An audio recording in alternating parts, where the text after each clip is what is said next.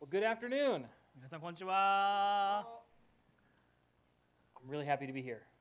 で今日、えー今ここでメッセージできること本当に嬉しいなと思ってます。 And I, re- I realized as I was writing uh, the sermon that I say that every week. で that I あ preach. のメッセージ書きながらあ俺これ毎回最初に言ってんなって思ったんですね。 But it's true. でも本当にそうです本当に心から皆さんと一緒に御言葉をお分かちできることを嬉しく思ってます。 Every time I have the chance to open up the Word of God with you, I see it as an immense pleasure, but also a big responsibility. で本当に皆さんと一緒に聖書を開くということは、えー私自身にとって本当に大きな喜びですし同時に大きな責任だなというふうにも思っています。 Now, right now, we're in a sermon series on the book of Ephesians. で私たちは今現在こういうふうにエペソビトへの手紙という新約聖書のある部分を、えー勉強してますね。 And last week, Andy preached on the first 14 verses of chapter 1. で先週アンディがエペソビトへの手紙の1章の前半を、えーえーからメッセージしました。 And so this week, we're going to go from verse 15 forward. 今週は後半を見ていきますね。15 15 1章の15節から、えー最後までを見ていきます。 Now, last week,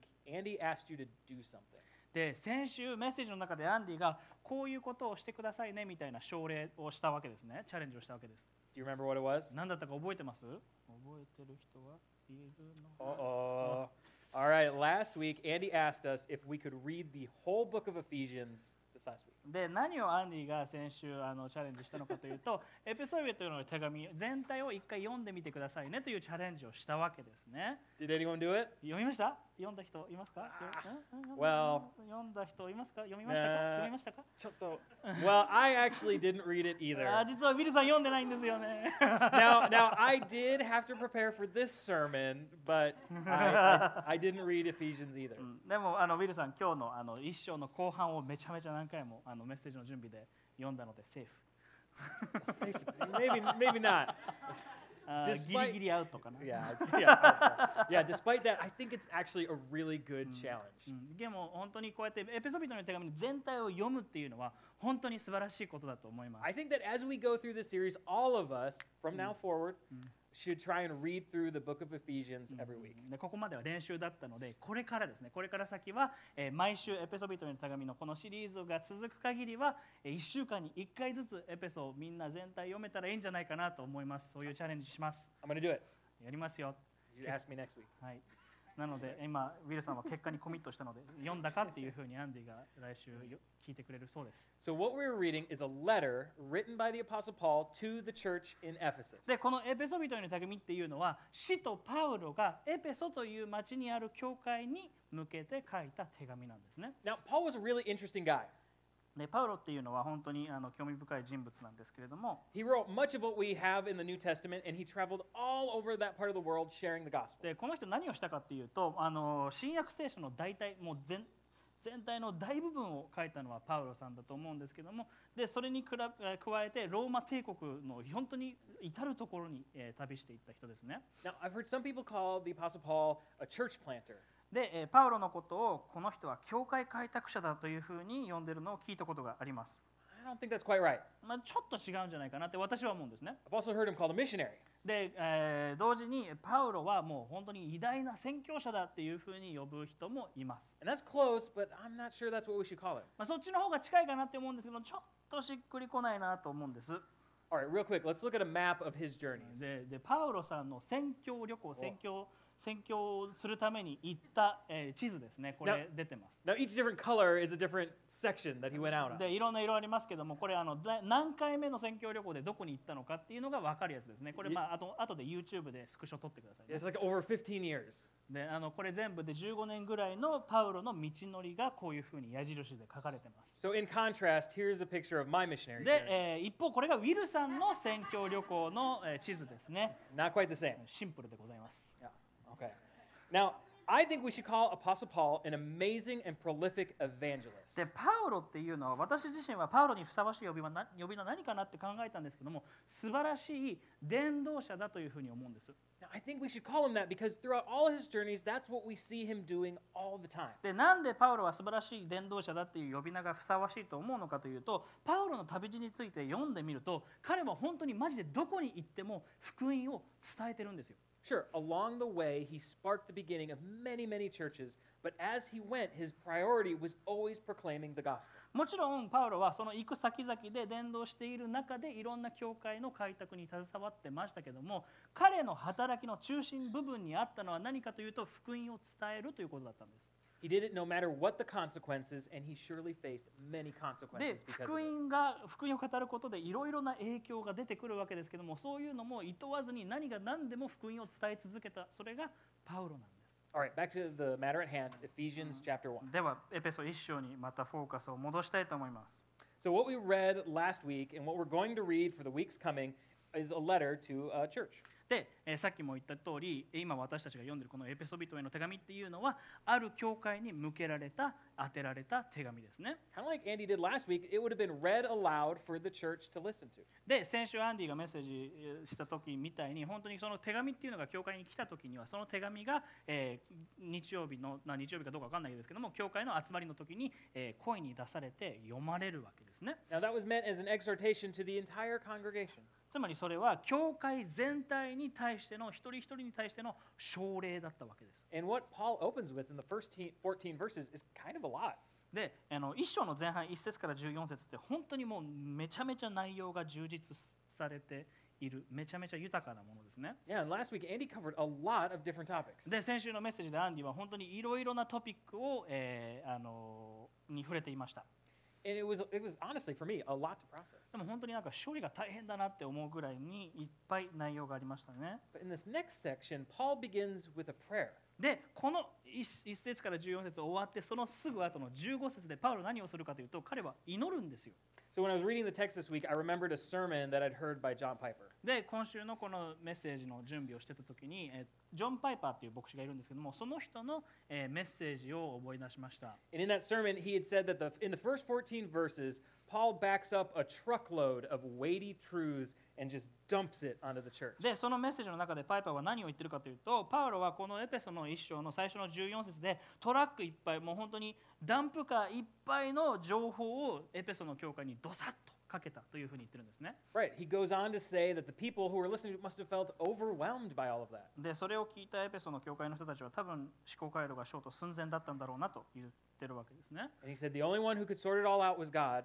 and so he needed to pray. でその多くの情報の処理を整理を追いつかせることができるのは誰かというと神様だけだっただからパウロは祈ってるんだと言うんです Now, that first 14 verses is a great message to the church as a whole. でエペソの1章の前半14節までっていうのはもう全世界の教会にも向けられた内容だと思うんですね But in verse 15, it starts to get a little bit more personal, personal to the church in Ephesus. でも15節からの内容はもちろん私たちもそこから学ぶことができますけども結構もななんか個人的にエペソの教会の人たちに向けた内容だなっていうのが分かりやすい内容になってます All right, let's read it. では読んでみましょう Verse 15, it says, For this reason, because I have heard of your faith in the Lord Jesus and your love toward all the saints, I do not give cease, uh, or I do not cease to give thanks for you, remembering you in my prayers. それでは読みます一章の1516こういうわけで私も主イエスに対するあなた方の信仰とすべての生徒に対する愛を聞いているので祈る時にはあなた方のことを思い絶えず感謝しています I think the people who were reading this must have, or who were listening to this, must have been kind of excited when they heard that. でこのこの部分をあの読まれるのを聞いた時にエペソの教会の人たち結構嬉しかったと思うんですね I mean, by this time, Paul was a bit of a celebrity, and he was the one who founded this church. この時点でもうパウロは結構有名だったしこのエペソの教会を開拓したのもパウロさんだったわけですよね All right, let's look back at the map again. また、えー地図見ましょう So uh, we know that Paul came to Ephesus uh, on his second journey uh, here on the green line. で、えー、とまず、えー、と緑色の矢印ここエペソですけどもこの第二宣教旅行でパウロはまずエペソに来てますね Right, and in Acts 18, we read about him stopping in Ephesus for a couple months with two other people he brought with him, Priscilla and Aquila. で使徒の働きの18章を読むとこういうふうに第二宣教旅行でパウロはエペソに初めて来てそこで、えーアキラとプリスキラっていう夫婦がいるんですけどもその人たちと一緒に来て、えー数ヶ月そこに滞在したと書いてあります And after he stayed for a little bit, he left them there to continue the work as he tr- continued to travel. でその数ヶ月が終わった後にパウロは何をしたかというとプリスキラとアキラにエペソの教会のことを任せて他のところに行ったわけです Now, we don't know too much about these two, but they must have been people that Paul trusted deeply. でこの2人プリスキラとアキラの夫婦がどういう人たちだったのかっていうのはそこまで書かれてないですけどもパウロにとってはエペソの教会のことを任せてもいい人たちだったのでしょうね And as we continue to read in Acts, along the blue line, we see him come back again in Acts 19. で、えー、と次ですね使徒19章に書かれている内容ですけれどもこの、えー、とブルーの矢印ですねこれがパウロの第三宣教旅行の道のりですけどもここでもまたエペソに来てますね Now, that time when he came, he stayed for about two years. でその時は、え2ヶ月あ2ヶ月じゃないですね2年以上滞在したというふうに書いてあります And we know in that time he was preaching and teaching the gospel. でそこで、えーパウロはエペソに滞在してそこで福音を伝えて人々を教えました Everywhere he went, he loudly proclaimed the gospel. でどこに行ってもパウロは本当に大胆に、えー声を大きくして、えー福音を伝えていました So after that, he continued on his travels, and most scholars agree that this letter was written to the church while Paul was imprisoned in Rome. You see on the purple line, he goes up there in AD 62. でえーその後パウロはまた他のところに行ったわけですけども旅路を続けていってで大体西暦62年ぐらいにこのあのー紫のやつの終点ですねローマですけども、えーローマで投獄されている時に書かれたんこの手紙を書いたんだろうなというふうに言われています。 And this would have been years after he had left Ephesus. でこれはパウロが、えーエペソを後にしてからもう数年経ってるはずですね And I imagine the church in Ephesus would have changed and grown a lot since the time he'd left. つまりパウロがエペソを後にしてからエペソの教会ではもう時間が経ってるのでもういろんなことが変わったはずだと思うんです And I like to think that the people in that church were excited to know that this man, who had traveled all over the place, who had visited all these different churches, and who had been away for years and years, was still thinking about and praying about their church. でこういうふうに本当にもうローマ帝国めちゃめちゃ網羅するようにいろんなところに行っていろんな教会をの開拓を手助けしていろんなところで伝道していたようなパウロが自分たちのことをまだ覚えていて自分たちのために祈っているっていうのを聞いた時にエペソの教会の人たちは本当に心から喜んだんだろうなと思いま Let's keep reading to see what that prayer was. すでは続けて読んでいきましょうパウロのえー祈りがどんな内容だったのかを16節から読みます So in verse 16, he says, I do not cease to give thanks for you, remembering you in my prayers, that the God of our Lord Jesus Christ, the Father of glory, may give you the spirit of wisdom and of revelation in the knowledge of him, having the eyes of your hearts enlightened. 16節と18節前半祈る時にはあなた方のことを思い絶えず感謝していますどうか私たちの主イエス・キリストの神栄光の父が神を知るための知恵と啓示の御霊をあなた方に与えてくださいますようにまたあなた方の心の目がはっきり見えるようになって I'm going to say, I was a little surprised. でここ読んだ時にちょっとおって思ったんです He was praying for knowledge. 彼らのために彼らに知識が知ることができるようにというふうに与えられるようにえー祈ってるわけです He's not praying for people's salvation. えー彼らの救いのためにでもないし He's not praying for unity and peace in the church. えー教会の教会の中の平和とか一致とかのためでもないし He's not praying for the church to grow. 教会の成長のためでもありません He's praying that their hearts would be enlightened.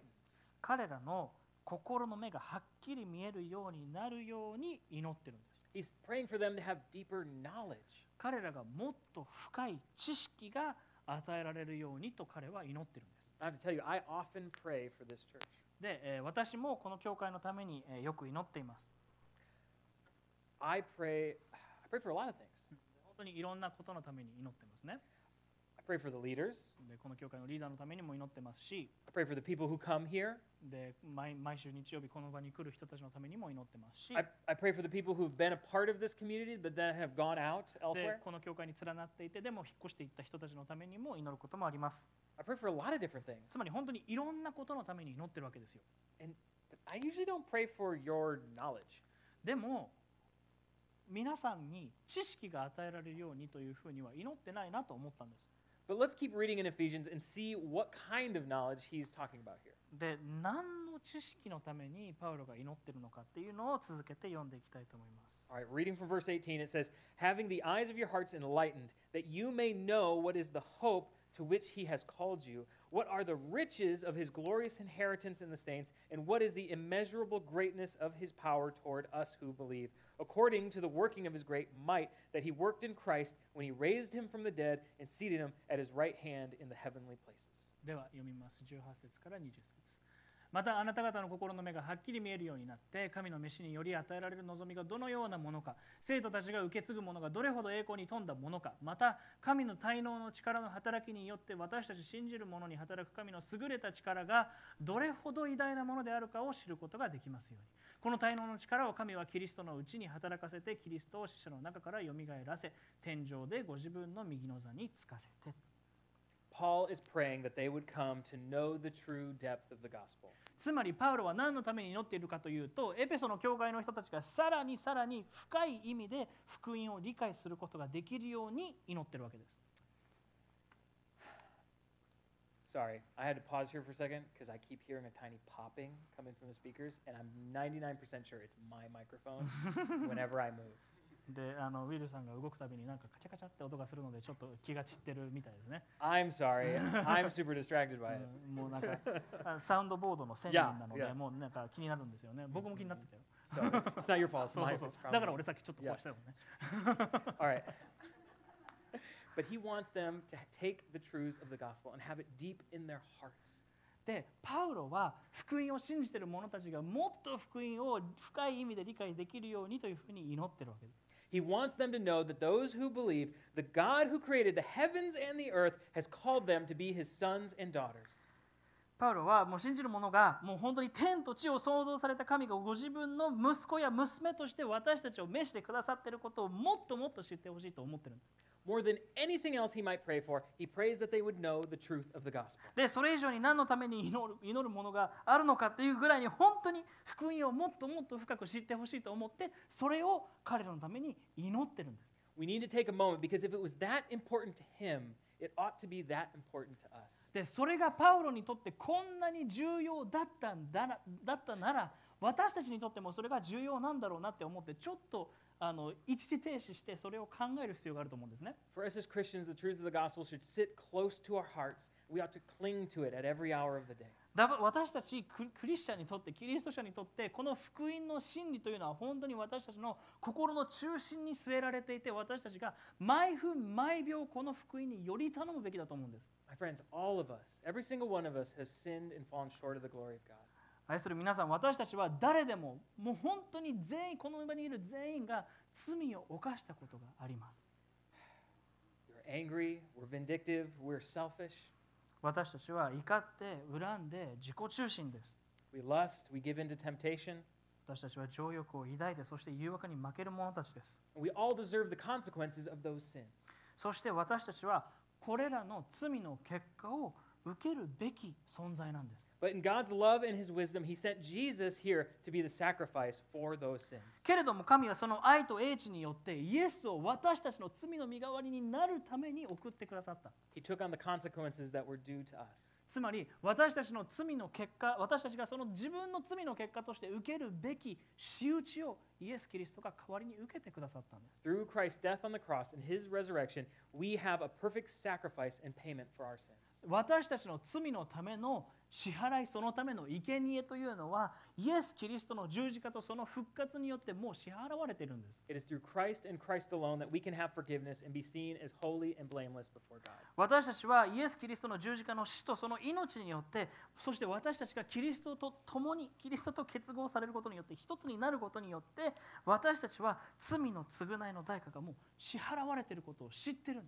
です。 This truth is vital to our lives, not just in our lives personally, but our identities and our identity as a church. でこの福音の真理というのは私たちにとってつまり私たち一人一人のクリスチャンの生活によってもそして教会にとっても本当に中心的であるべきなんです。 And I don't just mean church as the global sense of all believers. I mean church as in this specific で congregation もち here. ろんもちろん全世界の教会にとってそれがそうあるべきだと思いますけれどもそれ以上にそれに加えて私たちのこの MSCC 名古屋にとってもこの福音の重要性っていうのは本当にそうだと思うんですね。 This church has always been committed to the proclamation of the gospel. マスタードシードはこれからもそして今までもずっと福音宣教にコミットしてきました。 Over the years, I've had lots of opportunities to preach here. であのもう数年間ずっと何回かこの教会でメッセージをする機会が与えられていますけれども And we've covered lots of different areas of the Bible. でもう本当にいろんなえ聖書の中でもいろんなトピックをカバーしてきました And I remember one Sunday I was preaching on, I'm having a hard time remembering, but it was a passage from the Old Testament. である日曜日な旧約聖書のどっかの聖書箇所からメッセージをする機会があったんですけども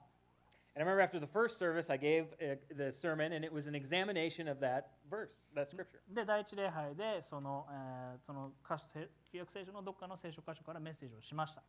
And Andy came up to me and he said, I have some feedback. で第一と第二の、えっと間に、えーアンディが来てちょっと一個フィードバックするねっていうふうに言ってきたんですね And he says, Do you think you can put more gospel in here? でその時に彼が何て言ったかというともうちょっと福音についてかか語ることはできるっていうふうに聞いてきたんです And I realized I hadn't quite built that connection. でその時にしたメッセージではその旧約聖書の箇所がこういうことを言ってるよっていう内容は話していたけどもそれと福音がどういう関係があるのかっていうのまではそこまで話してない内容だったんですね So in between services, I'm furiously adding things into だ the から sermon. 第一と第二の限られた時間の中ではもうめちゃめちゃ頑張って編集しました But that's just to illustrate, I mean, how important it is to us as a church. けれども私たちにとってこの MSCC 名古屋にとって福音を語っていくということがそれほど重要なんだっていうことがその,、えーそのエピソードを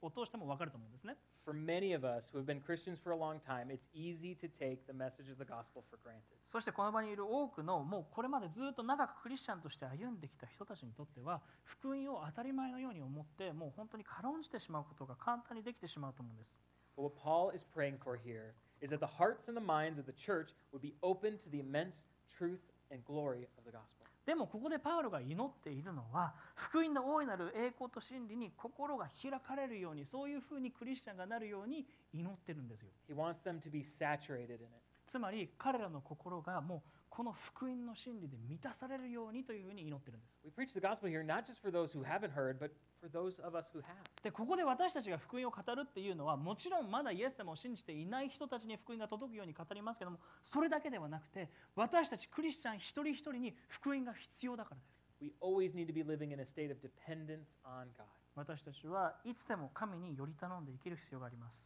We need to root our identities, our value, our self worth in the light of the gospel and our adoption as sons and daughters of Christ. 私たちは心の中心に福音を据えてそして私たちのアイデンティティとか価値と価値とかそういうその他もろもろを福音にそして私たちが神の子供とされているという事実に見出していく必要があるんです No matter what you have done, no matter what has happened to you, you are loved by God and can have forgiveness of your sins through Christ. 今まであなたが何をしてきたとしてもそして何があなたに起こってきたとしても神様はあなたを愛してキリストを通して罪の許しを与えてくださってるんです All right, let's keep reading.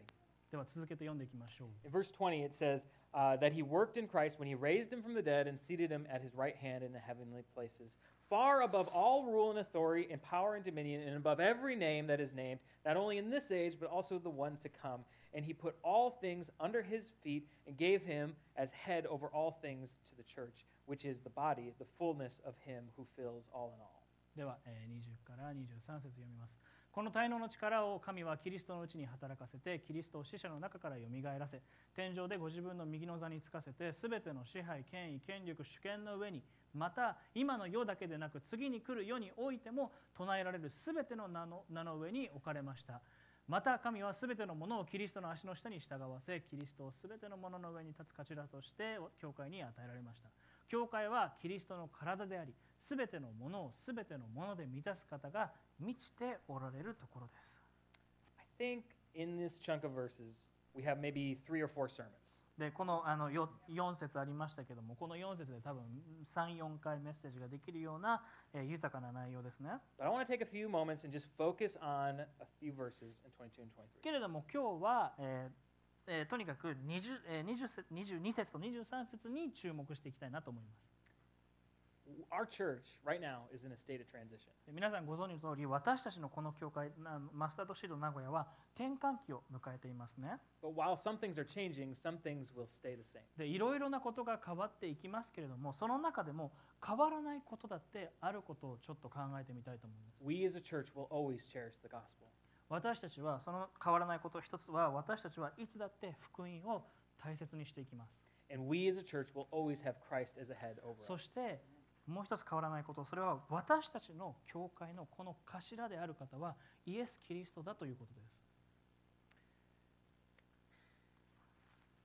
I'm going to share a story with you I didn't share with the first service. であの第2礼拝限定のストーリーを今から話します So we've been in this space here in this building for quite a few years now. でもう結構このこの場所に教会が移ってから何年も経ってますけども But when we came here, it was like an office building. でここに来た時にはもうこのこの建物この場所っていうのはなんかオフィススペースだったんですね And to save some money, the, some of the church members helped with uh, tearing down all of the office. で stuff. そのオフィスっぽいあのレイアウトだったところからリフォームする時にあの教会メンバーが結構いろいろ手伝ったんですけども I actually had to get four stitches in my head from where a wall fell on me. であのそのリフォームしてる時になんか壁が落ちてきてなんか4針塗ったそうですねウィルさん大変だったね My blood is on the floor somewhere over there. あのそこのそこのシミかどうかわかんないけどウィルさんのあの血がその辺に流れたそうです But as we finished deconstruction, and there was nothing in here, no, no carpet on the floor, nothing, it was all concrete, um, we spent some time praying here. であのそのリフォームのためにいろいろなものをあの壊してでカーペットも全部取ってでこの場所がもう本当に空っぽになった時に一緒に祈ったんですね We prayed and we took some time to write our prayers on the walls. で一緒に祈ってその時に祈った祈りというのを壁に書いたんですね So as you're sitting here right now, you're surrounded by the prayers of the past. つまり皆さん今この場で座っていますけどもその時に私たちが祈った祈りに文字通り囲まれてるんです And I, the other day, I talked to someone who had been a part of this church many years ago but has moved away. で、えー、とちょっと前にこの教会のに連なっていたけれども、えー、と引っ越していった人と話す機会がありました And they said they still pray for us every day. でその時彼はまだマスタードシード名古屋のために祈ってるよと言っていました There are people around this world praying for us. もう全世界でこの教会のために祈ってる人たちがいるわけです So when Paul left Priscilla and Aquila in Ephesus, I'm sure those two were terrified. でパウロがエペソを後にしてでその後の教会のことを任せられたプリスキラとアキラはうん結構心配だったと思うんです They had met with Paul, they traveled with him, they'd learned from him. 彼らはパウロと出会って彼と一緒に、えーパウロと一緒に旅をしてパウロから学びましたよね They'd seen him teach, and I'm sure they'd even seen him do miracles. で彼らはパウロが、えー教える姿も見たしパウロが奇跡を行うのも多分見たでしょ But when it was time for him to go, he left them to continue the work. うけれどもパウロが次のところに、えー行く時が来た時に彼らは、えーパウロからエペソの教会のことを任せられたわけです And I can't imagine it was easy for him to leave either. でパウロにとっても、まあ、簡単にできたことではないと思うんですね心配だったと思うんです But I think he could leave Ephesus without worry because he knew was, who was there to lead the church. けれどもパウロはエペソの教会を導いているのが誰なのか導いていくのが誰なのかをちゃんと理解してたからちゃんと心配することなく安心してエペソの教会を後にすることができたと思うんです But it wasn't Priscilla and Aquila that he put his hope in. でその教会を導いていくのはえプリスキラとアキラだって思ってそこに希望を置いてパウロはエペソの教会を後にしたわけじゃないです It was Christ as head of the church. 教会の頭であるイエス・キリストが教会をエペソの教会を導いていくことを信じてエペソを去っていったんです He knew deep in his heart the power of the gospel, and he knew that Christ, as the head, would overcome any obstacle. パウロは福音の心を福音の力を心から信じていてどんな障壁もキリストが越えさせてくださることを知って信じていた And after he'd left, years and years went by, but he continued to hear about the faith, about the love of the church in Ephesus. でパウロが、えーエペソを後にしてから何年も経って彼らの信仰とかについて聞くことがあったわけですよね He prayed. He prayed for them. で彼らの信仰とかお互いの愛が成長していることを聞いて彼らのためにまだパウロは祈ってるわけです And he rejoiced when he heard about them. でその時にも、えーえー喜んでいました And just like the church in Ephesus, we have Christ as our head. このエペソの教会と同じように私たちのこの教会の頭もイエス様なんです And just like the church in Ephesus, we don't pin our hopes on our earthly le- leaders. We pin our hopes on Christ でエペ alone. ソの教会のと同じように私たちも人間のリーダーたちに希望を置くのではなくてこの教会の頭であるイエス・キリストに希望を置くんです We trust that God will lead us and he will work in us. 神様が私たちを導き私たちのうちに働かれることを信じていくのです And so I pray that, like the church in Ephesus, that the God of the Lord Jesus Christ, the Father of glory, may give us the spirit of wisdom and revelation in the knowledge of Him, having our eyes and, and hearts enlightened, that we may know what is the hope to which we have been called, and that we may know what are the riches of His glorious inheritance in the saints. で私自身もパウロがエペソの教会のために祈ったようにこう祈りますどうか私たちの主イエスキリストの神栄光の父が神を知るための知恵と啓示の御霊をあなた方に与えてくださいますように